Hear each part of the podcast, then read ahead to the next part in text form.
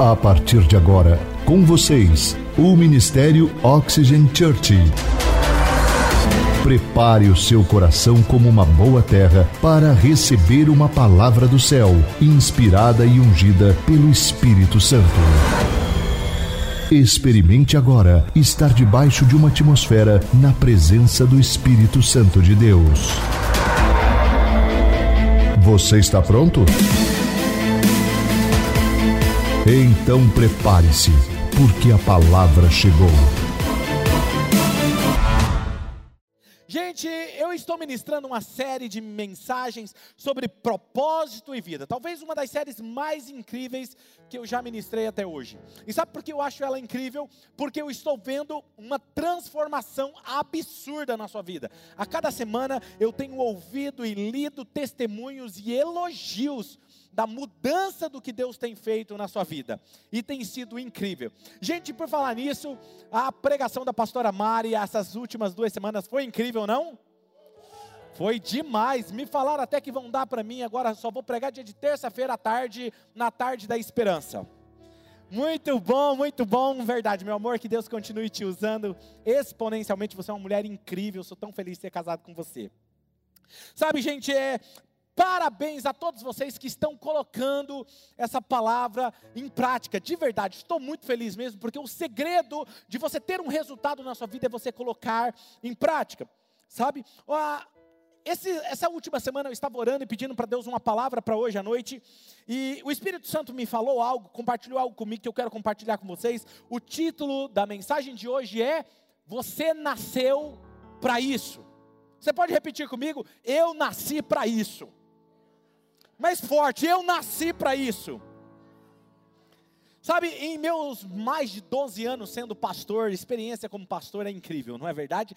É experiência de tudo quanto é jeito. Fazem 12 anos que eu sou pastor e como pastor eu tenho observado que a maioria das pessoas, elas têm dificuldade de entender o seu propósito, o motivo pelo qual elas nasceram. Sabe? O problema de não entender por que você nasceu é que é que isso te torna uma pessoa vulnerável. E por que vulnerável? A característica mais comum dessas pessoas que não sabem o seu propósito, cá comigo aqui, ó, todo mundo. Qual é a característica? Elas hoje elas estão comprometidas numa causa, hoje elas estão lá em cima comprometidas, felizes, daqui a pouco elas não estão mais comprometidas, e um momento elas dizem: "Olha, Deus me deu essa direção, Deus mandou fazer isso", daqui a pouco Deus já não mandou mais, e aí elas já vão fazer outra coisa. Hoje ela está numa empresa, amanhã ela não está mais. São pessoas vulneráveis, são pessoas instáveis. Agora escuta que eu vou te falar uma coisa que é muito importante, talvez forte o seu nível de comprometimento revela algo da, sobre a sua certeza e a clareza do seu propósito. Ou seja, se você não tem compromisso, isso revela que você não sabe o seu propósito. Todo mundo que falta comprometimento, falta clareza no seu propósito. E hoje você pode dizer: Ah, mas eu estou aqui nessa empresa, pastor. Eu creio que Deus escolheu para trabalhar nessa empresa. Deus me escolheu para estar aqui. Daqui a pouco já não está bem mais, começa a reclamar. Aí entra naquela armadilha do propósito que a pastora Mari disse sobre a reclamação, o medo, a incerteza. E aí você começa já a se oscilar. E aí logo mais você quer sair dessa empresa. E aí você quer largar tudo. Ou seja, a sua falta, preste atenção, a sua falta de disciplina não é falta de hábito. A sua falta de disciplina é falta de propósito na sua vida. Porque quando você tem propósito, você tem disciplina para alcançar o que Deus tem para você. Sim ou não? Gente, eu falei para vocês que seria forte, eu vou tirar você ainda do sofá e olha que eu nem estou terminando, estou só na introdução, hein? Agora, por que, que eu digo isso para você? Eu já disse isso aqui em algum momento, porque quando eu tenho clareza da minha cena final, quando eu tenho clareza sobre o meu propósito, eu sei o que eu preciso fazer hoje.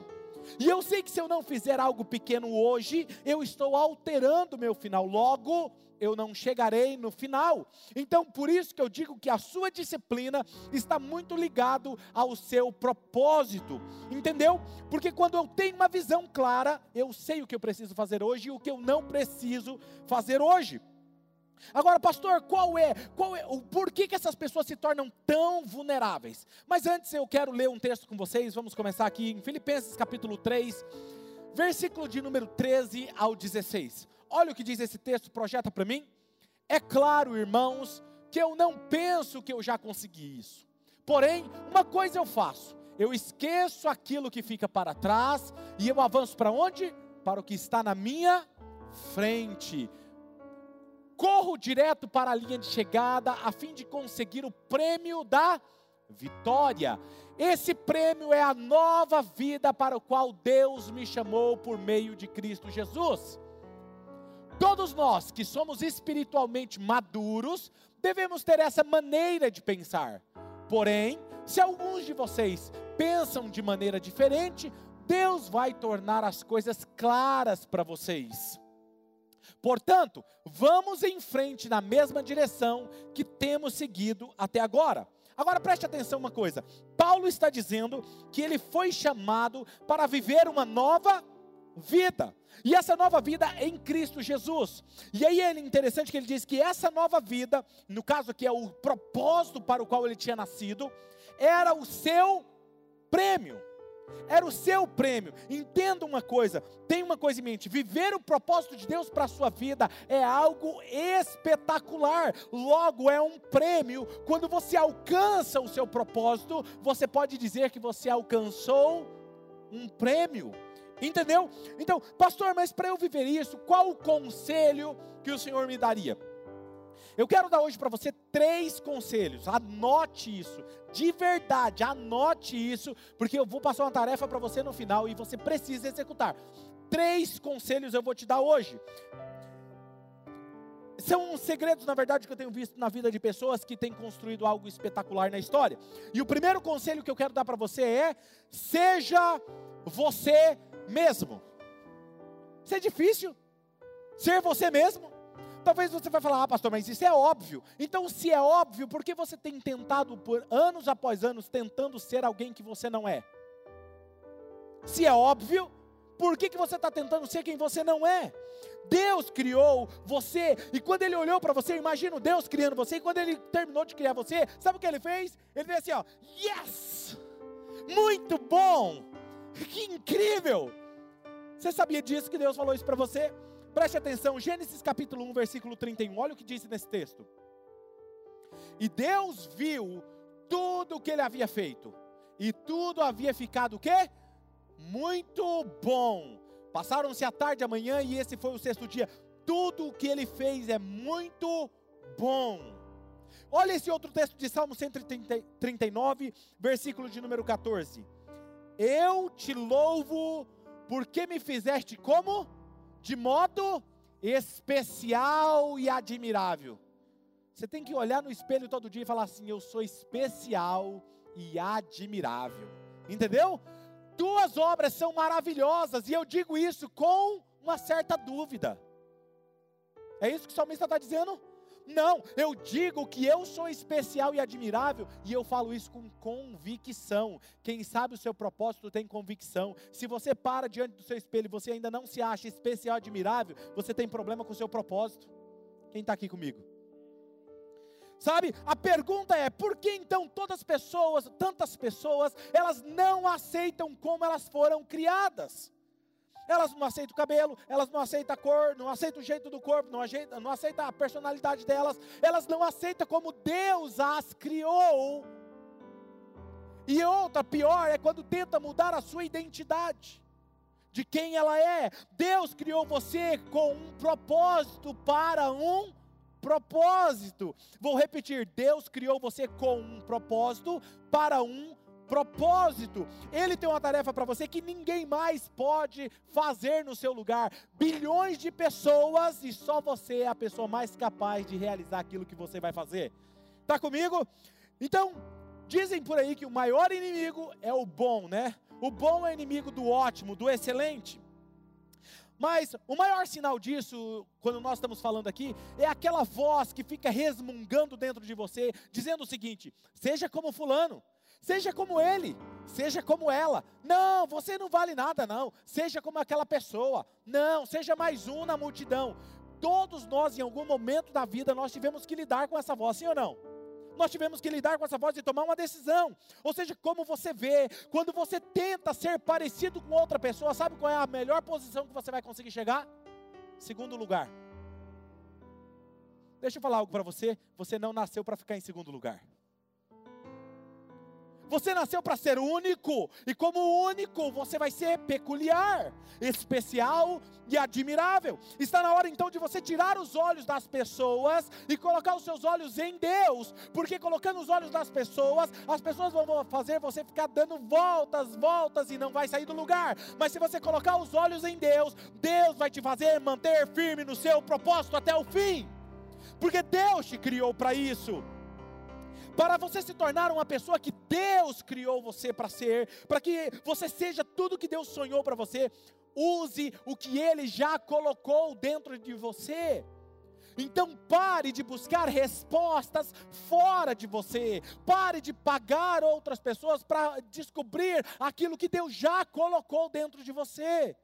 Sabe, muitos irão chegar no céu e aí eu acho incrível isso aqui. E Deus vai olhar para elas, e vai dizer assim: Apartai-vos de mim, porque eu não vos conheço. Gente, isso aqui é tão sério que diz o seguinte: que eu e você temos que viver de tal forma que nós não percamos a nossa natureza divina dentro de nós.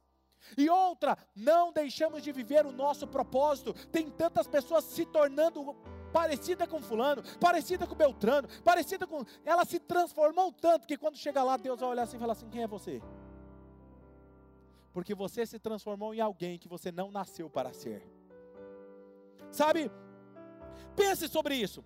As pessoas mais descontentes, gente, as pessoas mais descontentes não são aquelas pessoas que estão tentando e lutando para ser aquilo que elas nasceram para ser. As pessoas mais descontentes são aquelas pessoas que estão tentando ser e fazer aquilo que elas nunca nasceram para ser e fazer. Essas são as pessoas descontentes. Sabe, isso gera uma angústia, isso gera uma insatisfação dentro do ser humano. Existe um provérbio congolês que diz o seguinte: uma madeira pode ficar no rio, na água, durante 10 anos, e nem assim ela vai se tornar um crocodilo. Vou repetir: uma madeira pode ficar na água durante 10 anos, e nem por isso ela vai se tornar um crocodilo. Você pode estar no meio de qualquer ambiente, se você não nasceu para ser aquilo, você nunca será aquilo. Sabe, nós precisamos parar e ficar atento a isso. Sabe qual é o maior paradoxo que eu tenho descoberto como pastor? Estudando sobre o propósito de vida, porque eu amo esse assunto. Sabe, o maior paradoxo que eu tenho encontrado é que quando você aceita você mesmo, você consegue fazer qualquer mudança em você, você muda qualquer direção da sua vida e você alcança resultados espetaculares na sua vida. Foi quando eu parei de querer ser os outros que eu olhei para dentro de mim e falei, cara, Deus me fez assim, e eu vou viver isso. Eu comecei a viver coisas espetaculares na minha vida. Sabe, você pode até ter pessoas que te inspiram a mudar, mas não queiram que não queira que ser o que aquela pessoa é. Sabe? Existe uma linha que ultrapassa a realidade que você está vivendo hoje para uma linha de uma dimensão de resultados exponenciais na sua vida, em qualquer área da sua vida. Sabe, eu te digo isso com toda convicção, porque eu já vivi uma vida apática, cinza, sem cor, sem entusiasmo, sem disciplina, sem alegria. Mas hoje, graças a Deus, eu vivo com a certeza, com a convicção, coisas extraordinárias. Sabe? Eu te digo uma verdade, escuta o que eu vou te falar. Por que, que muitas pessoas querem ser outras pessoas? Por que, que elas lutam para ser o que a outra pessoa é? Na verdade, quando você deseja muito o que a outra quer ser, isso revela algo profundo que precisa ser tratado dentro de você. Sabe o que é? É o seu desejo de ser aceito, não ser odiado e não ser rejeitado. Quando você quer ser alguém, você precisa lidar com algo dentro de você você quer ser aceito, você não quer ser odiado e você não quer ser rejeitado. Vou te dizer algo: é melhor ser odiado e rejeitado por aquilo que você é do que ser amado por aquilo que você não é. Pense sobre isso, sabe? Há somente uma vida para você viver, e essa vida é a sua própria vida. Os seus maiores desafios eles surgirão pelo fato de você conhecer a si mesmo e tentar ser outra pessoa. Esses são os seus maiores problemas. Porque quando eu tento ser alguém, eu sei quem eu sou, mas eu quero ser outra pessoa. O que a outra pessoa está fazendo, eu vou trazer problema para mim mesmo.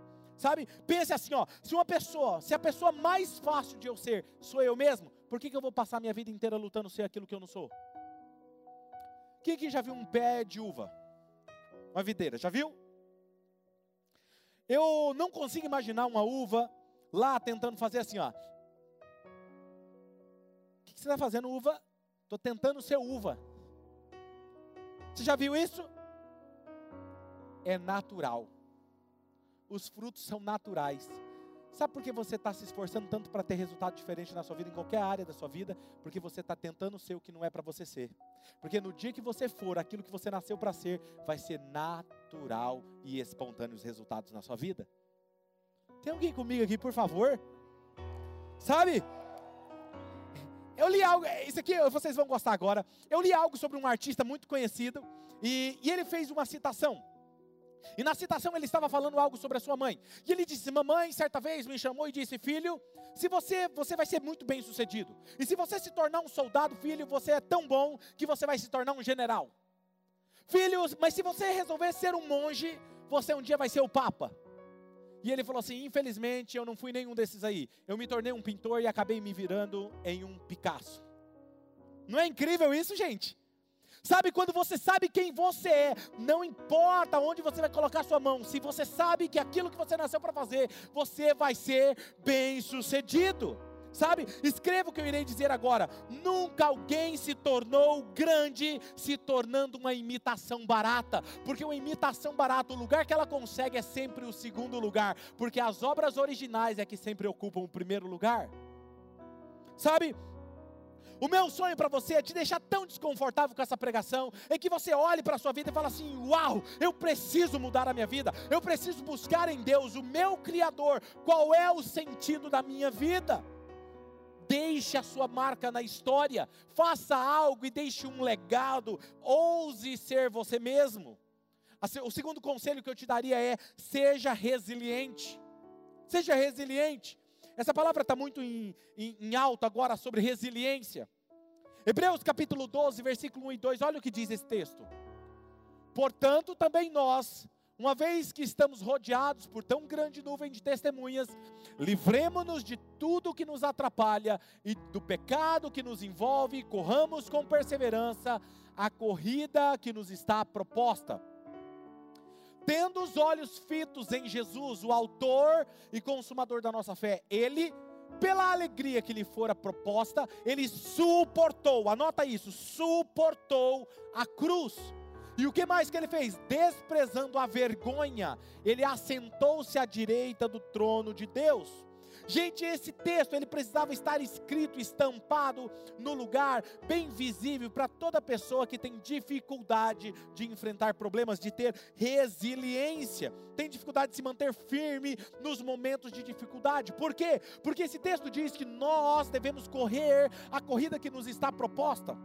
E diz que Jesus é o nosso maior exemplo. Nós devemos olhar para Jesus e falar assim: olha, o meu, meu olhar, ele está fito em Jesus, porque Ele é o autor e consumidor da minha fé, é Ele que gera fé em mim. Quando os meus olhos estão em Jesus, eu me torno resiliente. Por quê? Porque Ele suportou a cruz e Ele desprezou a vergonha. Minha pergunta hoje para você: qual é o nome da sua cruz? Você está suportando e desprezando a vergonha. Está cheio de gente que não gosta, ele não tem coragem de desprezar a vergonha. Ai, vai passar vergonha? Eu não quero. Tudo que tem a ver com vergonha, eu não quero. Não, eu, eu, faz isso. Não, eu não quero, eu tenho vergonha. Despreze a vergonha se você quer alcançar o seu propósito, porque o seu propósito tem a ver com enfrentar a sua vergonha. Está comigo aqui? Sabe, quem realmente sabe quem é, ele não tem problema e dificuldade de suportar os obstáculos que são impostos na vida. Sabe, certa vez eu li uma frase que me chamou muita atenção e eu anotei aqui, ó. A mediocridade, ela é uma região que faz fronteira com a acomodação ao norte, com a indecisão ao sul, com o pensamento no passado ao leste e com a falta de visão ao oeste. Entender a fonte da visão é o primeiro passo para cumpri-la. Mas saber que nesse caminho você terá obstáculo é o segundo passo para você ter discernimento, identificar os obstáculos e vencê-los. Ninguém está chamando você aqui para uma vida que não tem sofrimento. Ninguém está chamando uma vida aqui para você viver uma vida de um mar de rosas. Não, eu não estou te prometendo que você vai ser mil maravilhas. Não, querido, deixa eu te falar uma coisa. Uma vida espetacular, ela é cheia de altos e baixos, cheia de pressão, de dor, de decepção. Mas nada vale, nada te para, porque o valor do teu propósito é muito maior do que qualquer sofrimento. Os tempos, deixa eu falar algo para você. Você precisa, e se você estiver ciente dos obstáculos, você estará preparado para identificá-los e superá-los. Deixa eu falar algo para você. Os tempos de maior calamidade foram os momentos no mundo que mais geraram gênios. Você sabia disso? Deixa eu falar algo para você. Um minério mais puro, ele é produzido em um forno mais quente. Você sabia que os relâmpagos mais brilhantes, eles aparecem quando as noites e tempestades são mais escuras? Deixa eu falar algo sobre você. Não importa se a noite está ficando escura para o seu lado, é a maior oportunidade de sair um relâmpago brilhante da sua vida. Está comigo? Eu vou revelar um segredo para você que eu aprendi sobre oportunidade, sobre grandeza. Você sabia que as grandes oportunidades são portas que são abertas sobre as dobradiças da, das adversidades? Vou repetir que teve alguém que bugou, né? Fez aquele barulho assim, pã. Hã? Que nem diz meu amigo Adonis, hã? Sabe, deixa eu falar algo para você. Vou repetir. O segredo das grandes oportunidades são portas que são abertas sobre dobradiças que se abrem nas adversidades. E você precisa ter isso claro: os problemas, as crises são o preço do desenvolvimento. E essas adversidades, elas vêm na nossa vida, não é para nos deixar mais amargos, mas é para nos deixar melhores e não amargos.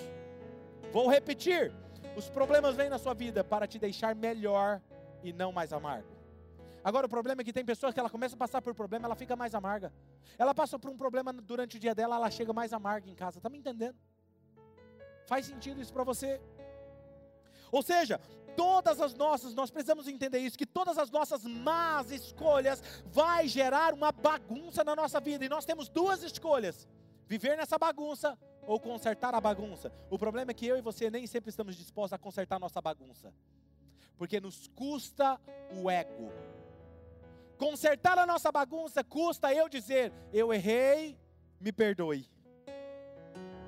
E se você quer alcançar o seu propósito, você precisa estar disposto a consertar a sua bagunça. Então acorda de uma vez por todas, seja, pare de reclamar sobre os seus problemas, sobre as suas adversidades e comece a agradecer por eles. Sabe por quê? Porque você, esses problemas vindo na sua vida, é justamente eles que vai te transformar em alguém melhor amanhã.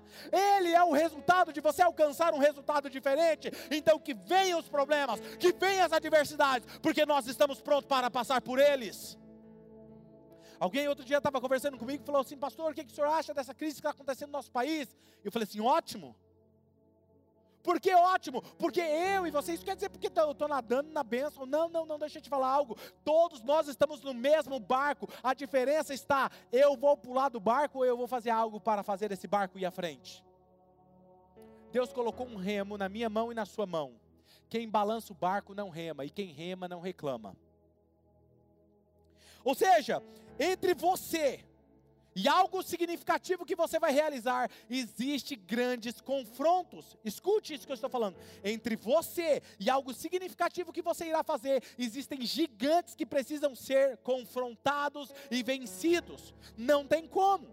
Ou seja, uma joia preciosa, para ela ser polida, não tem como eu querer polir uma joia preciosa sem fricção. Tem como? Não tem como. Ou seja, para eu ter o brilho da joia, eu preciso passar pela fricção da vida. Quanto mais pressão fricciona a sua vida, mais brilho você tem. Tem alguém comigo aqui? Sabe? E você precisa entender isso. Então, qual é, pastor, a melhor atitude para eu ter diante das adversidades? Entendendo que a dificuldade e os problemas de hoje é o preço para alcançar algo melhor amanhã. Como que você faz quando você quer comprar muito alguma coisa? Você chega na vitrine, você olha e você deseja aquilo. Só que você sabe que aquilo ali ninguém está dando de graça. Sim ou não? Tem um preço? E o que, que você faz? Ou você economiza, junta o dinheiro, trabalha, você faz o que precisa ser feito para alcançar aquilo. se você entende que a adversidade é o preço para você chegar onde você precisa, como que você vai encarar ela? De boa. Eu vou passar. Se eu tenho que passar, eu vou passar e vou até o fim. Então, além, outro dia alguém me perguntou nas redes sociais, pastor, como eu faço para ter resiliência? E eu disse para essa pessoa: se exponha nas situações mais difíceis que você puder encontrar.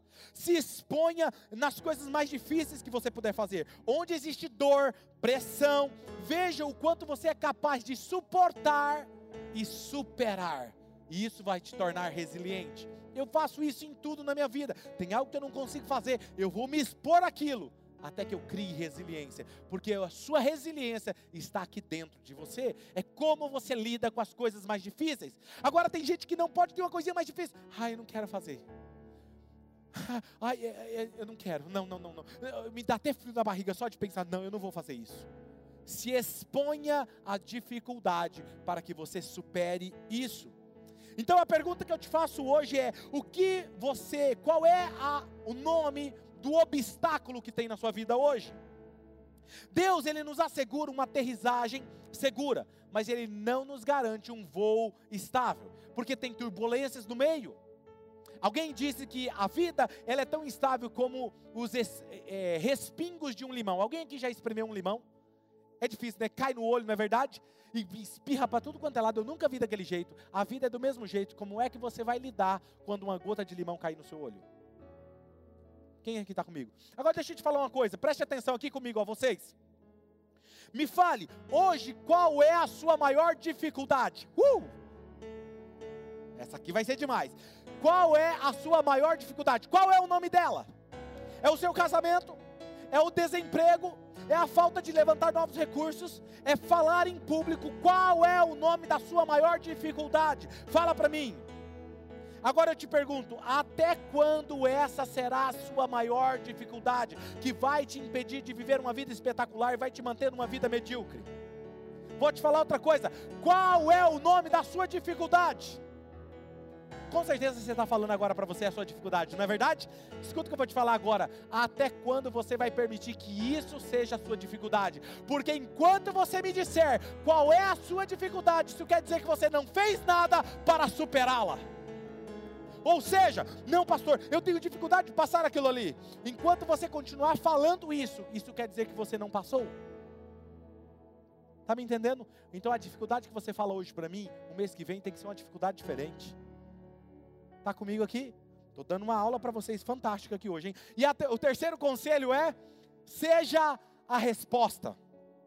Seja a resposta. Nós iremos falar de forma muito mais profunda nesse assunto. Uma das formas que você pode o seu propósito tá? E uma das fórmulas que eu descobri, e uma das formas que você pode ajudar a encontrar o seu propósito é encontrar, é, ser a resposta. Sabe, muitas pessoas, talvez você está falando assim, muitas pessoas me perguntam, pastor, mas como eu faço para descobrir o meu propósito? Eu vou te dizer uma coisa, sabe talvez por que você não descobriu o seu propósito? Porque você está buscando a resposta, enquanto na verdade você tem que ser a resposta. Porque o seu propósito não está na pergunta, está na resposta. Está me entendendo? Ou seja, então olhe para dentro de você e descubra qual é a resposta que Deus colocou dentro de mim para ser redescobrir o seu propósito. Resposta que eu vou ser para o outro. Quando você entender isso, você vai descobrir o seu propósito. Esteja disposto, para você ser a resposta, você precisa estar disposto a fazer o que ninguém está fazendo. Quer ver um exemplo disso? Davi. 1 Samuel capítulo 17, versículo 34 ao 37. Olha o que diz esse texto. Davi, entretanto, disse a Saul: Teu servo toma conta das ovelhas de seu pai. Olha isso. Quando aparece um leão ou um urso e levam a ovelha do rebanho, eu vou atrás dele, dou-lhe um golpe e livro a ovelha da sua boca. Quando se vira contra mim, eu pego pela juba e lhe dou golpes até matá-lo. Teu servo pode matar um leão e um urso, e esse filisteu incircunciso será como um deles, pois, eu desaf pois desafiou os exércitos do Deus vivo. O Senhor que me livrou das garras do leão e das garras do urso, me livrará das mãos desse filisteu. Diante disso, Saul disse a Davi: Vá, que o Senhor esteja com você, olha que incrível, aprenda uma lição aqui hoje que eu vou falar para você. Encontre um grande gigante e destrua ele. Vou repetir que tem alguém que não está ouvindo. Escute. Encontre um grande gigante e destrua ele, porque encontrando o seu grande gigante, você encontra o seu propósito. Quando você olha para Davi, Davi ele não sabia que ele estava sendo treinado.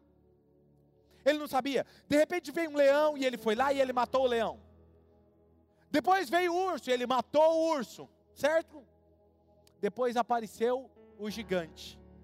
E quando ele olha, está todo mundo falando: ai, olha o tamanho do gigante, ele vai acabar. E aí o que, que nós vamos fazer? Ele vai nos destruir. Nós vamos ser escravos dos filisteus. Olha o que acontece. Davi fala assim: Ei, espera aí, quem é esse incircunciso para afrontar o povo de Deus? Sabe por que, que ele teve coragem de fazer isso? Porque ele já tinha resiliência, ele já tinha matado um leão, em um urso. Se ele não tivesse matado o leão e o urso, ele não teria coragem de enfrentar o gigante. Ele estava sendo treinado. Enquanto estavam todos com medo do desafio do gigante, ele ousou ser a resposta para o problema de Israel. Ele ousou ser a resposta. Agora veja um detalhe: em que momento que Deus fala para Davi matar o gigante? Em nenhum momento. Qual é a diferença? Deixa eu te falar algo sobre a vida de Davi. Davi sabia quem ele era. Ele havia sido ungido para ser rei. Logo, ele se comportou como rei. Como rei, ele não poderia ter, ter, ter medo de desafio. Sim ou não? Ele não poderia, ele não poderia ter medo. Ou seja, ele se comportou como rei antes de ser rei. Ele, se foi, ele foi a resposta para um problema antes de se tornar rei. Quais foram? Agora escute.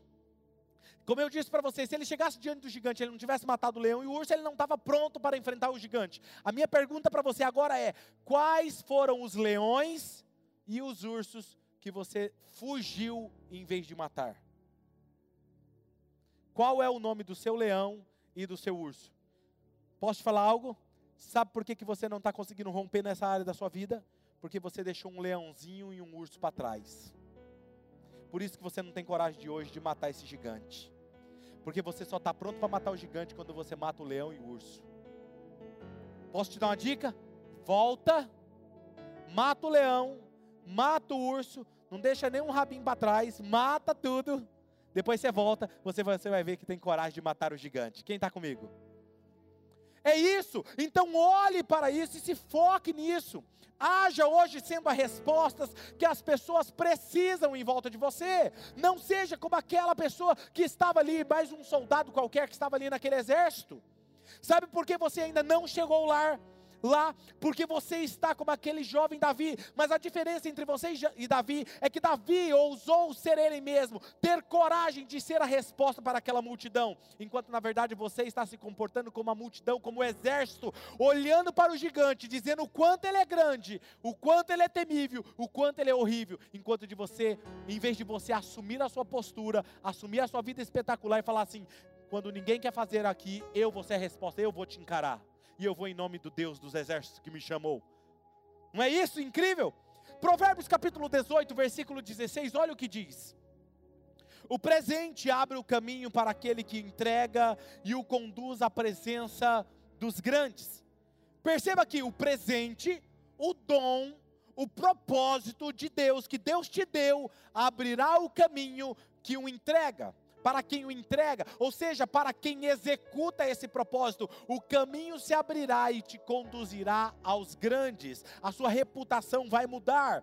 Perceba isso, e isso enquanto você é a resposta para o problema, você encontra o seu propósito. Em outras palavras, procure o seu maior gigante seja a resposta para ele, mate ele e você encontrará o seu propósito. Ou seja, você nunca encontrará o seu propósito sem matar gigantes. Vou te dizer algo. José foi a resposta para o sonho de Faraó. Noé foi a resposta para uma geração corrupta. Daniel, Sadraque, Mesaque e Abednego foi uma geração, ele foi uma resposta para uma geração de um reino. Jesus é a resposta e a solução da humanidade que está em pecado. E você é a solução de um problema, de um caos, de um gigante que irá surgir ou que está surgindo. Enquanto você não responder a esse gigante e matar a ele, você não encontra o seu propósito. Davi só se torna rei depois que ele mata esse gigante e ele entende quem ele é. Mate o seu gigante. Até que você se dedique a uma causa grande, você não começou a viver de forma espetacular. Todo progresso, escute isso que eu vou falar. Todo progresso na humanidade, na ciência, na tecnologia, não está em alguém que soube fazer o que ou resolver uma situação. Sabe qual é a solução disso? Todo grande progresso na humanidade, na ciência ou na tecnologia estava com pessoas que ignoraram o fato das pessoas todas concordarem que não poderia nada ser feito diante daquela situação. Eles ignoraram o impossível, ousaram crer aquilo que não estava diante dos seus olhos e eles foram lá e fizeram a diferença. A minha pergunta hoje para você: você vai fazer o que com os seus gigantes? Você vai fazer o que com os seus leões e os seus ursos? Vai continuar fugindo? Então você nunca encontrará o seu propósito. Se você quer encontrar o seu propósito hoje, pegue aí o bloco de notas agora. Escreva qual é o nome do seu urso e do seu leão que você tem que enfrentar. Qual é o nome dele?